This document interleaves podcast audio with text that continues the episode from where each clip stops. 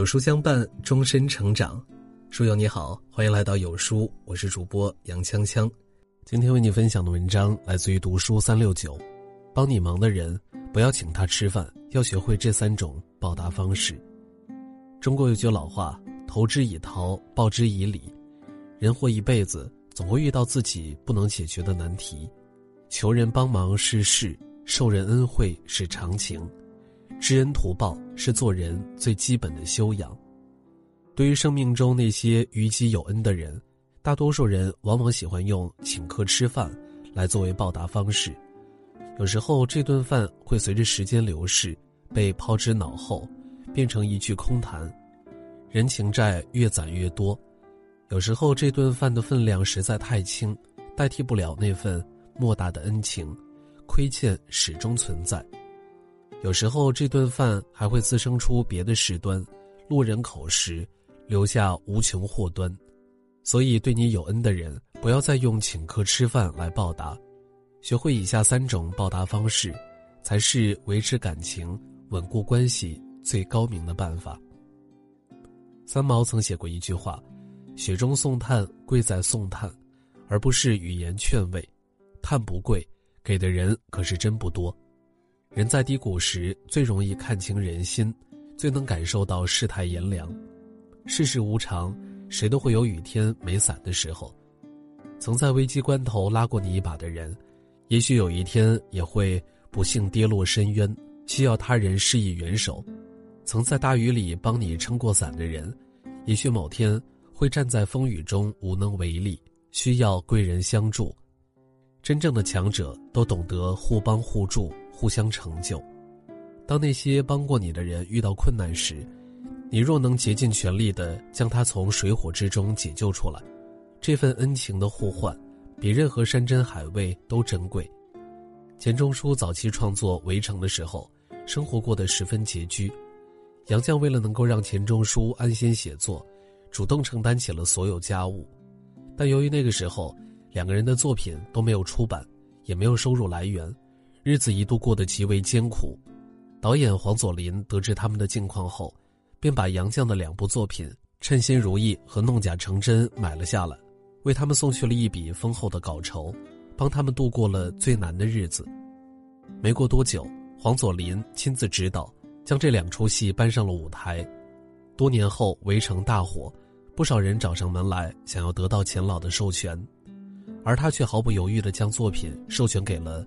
黄佐临的女儿黄蜀芹，在钱钟书和杨绛心里，不仅深深认可黄佐临的才华，还铭记着他当年雪中送炭的情谊。围城拍摄期间，钱钟书和杨绛多次写信给黄蜀芹，鼓励他拍出好作品，给了他很大的信心。而这个作品，也助他度过了事业的低谷期。古人云：“利者义之和也。”聪明人的相识相交，最终往往都是共赢的结局。患难见真情，帮助别人也是帮助自己，渡人的同时也是在渡自己。命中的贵人都是相互的，今天你有难需要我来帮，明天你有苦需要我来扛。人与人互相帮忙，便能结出感恩的果实，滋养彼此的生命。不知道你还记不记得那位被患者砍伤的陶勇医生？两年前，陶勇在出诊时遇到了一位患者恶意追砍，两周后才脱离危险。尽管遭遇了这种恶性事件，但是提及人性，陶勇表示还是想要坚守内心的善良。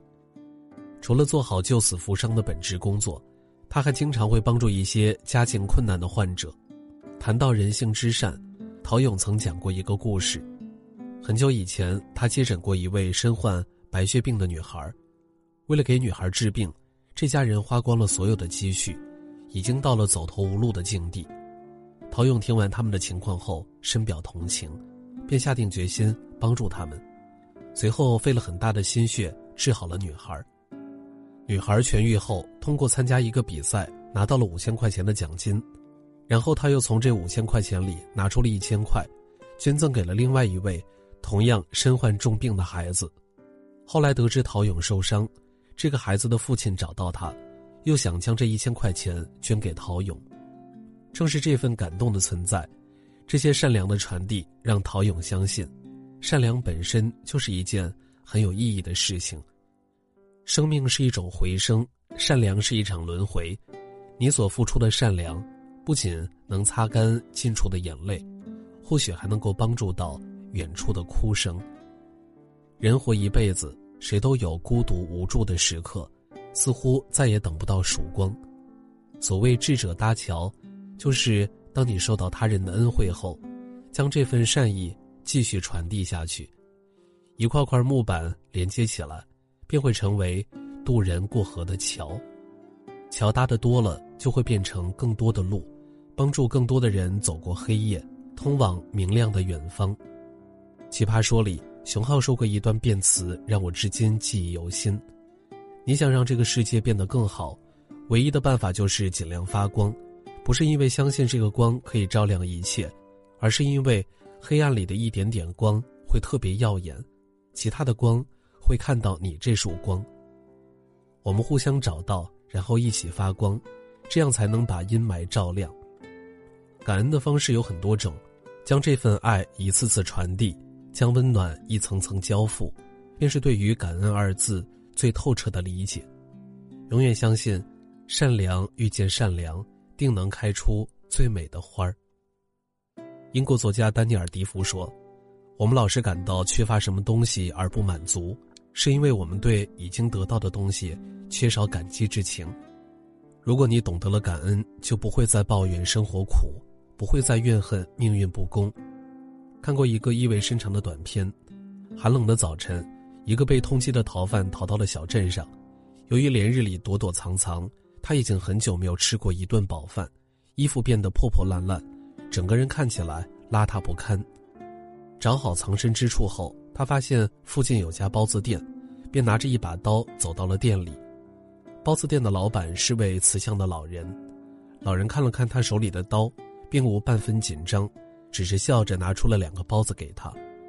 在那之后的几天里，他每天都会去包子店，每次老人都会递给他两三个包子。直到有一天，老人准备收摊儿，突然看到桌子上放着一张报纸，报纸上印着通缉犯的照片，正是那个流浪汉。知道真相后的几天里，逃犯再没来过包子店，老人十分忐忑不安。一周后，当逃犯再次出现时，警察直接将其抓获。被带走的时候，他脸上露出了一丝微笑。这时，老人发现，报纸后面写着几句话，他早已厌倦了四处躲藏。本想结束自己的生命赎罪，但却屡次被懦弱打败。原本他因为饥饿想再次杀人抢劫，是老人的善良打动了他，让他找回了良知，所以他特意将报纸放在此处，希望老人举报自己。提供的三万元奖金便是他的回报。在监狱里，逃犯终于改过自新，静下心来学习，重新书写自己的人生。几年后，他出狱了，老人已经离世，他将包子店重新开张，把当年的恩情继续延续。如果你只会抱怨命运不公，而不做出改变，那么旁人再多帮忙也是徒劳；如果你只会怨恨生活艰难，而不去努力解决，那么再多的炭火也难以救急。拥有一颗感恩的心，是改变命运的开始。请记得做好自己。成为更好的人，才能不辜负他人的鼎力相助，不负生命中所有的相遇。周国平在《人生不较劲儿》中写过一段很深刻的话：如果你是一个善良的人，你得到了别人的善意对待和帮助，心中会产生一种自然的情感，这种情感就叫做感恩。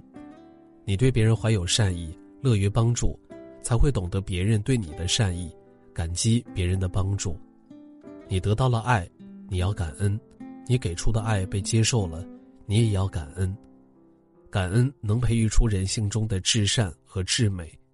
感恩不是一时的冲动，而是一辈子的铭记。做一个感恩的人，不敷衍每一份恩情，不辜负每一份善意，是人生最重要的修行。点亮再看，愿你知恩图报，有恩必报，不负不欠，问心无愧的。过完这一生。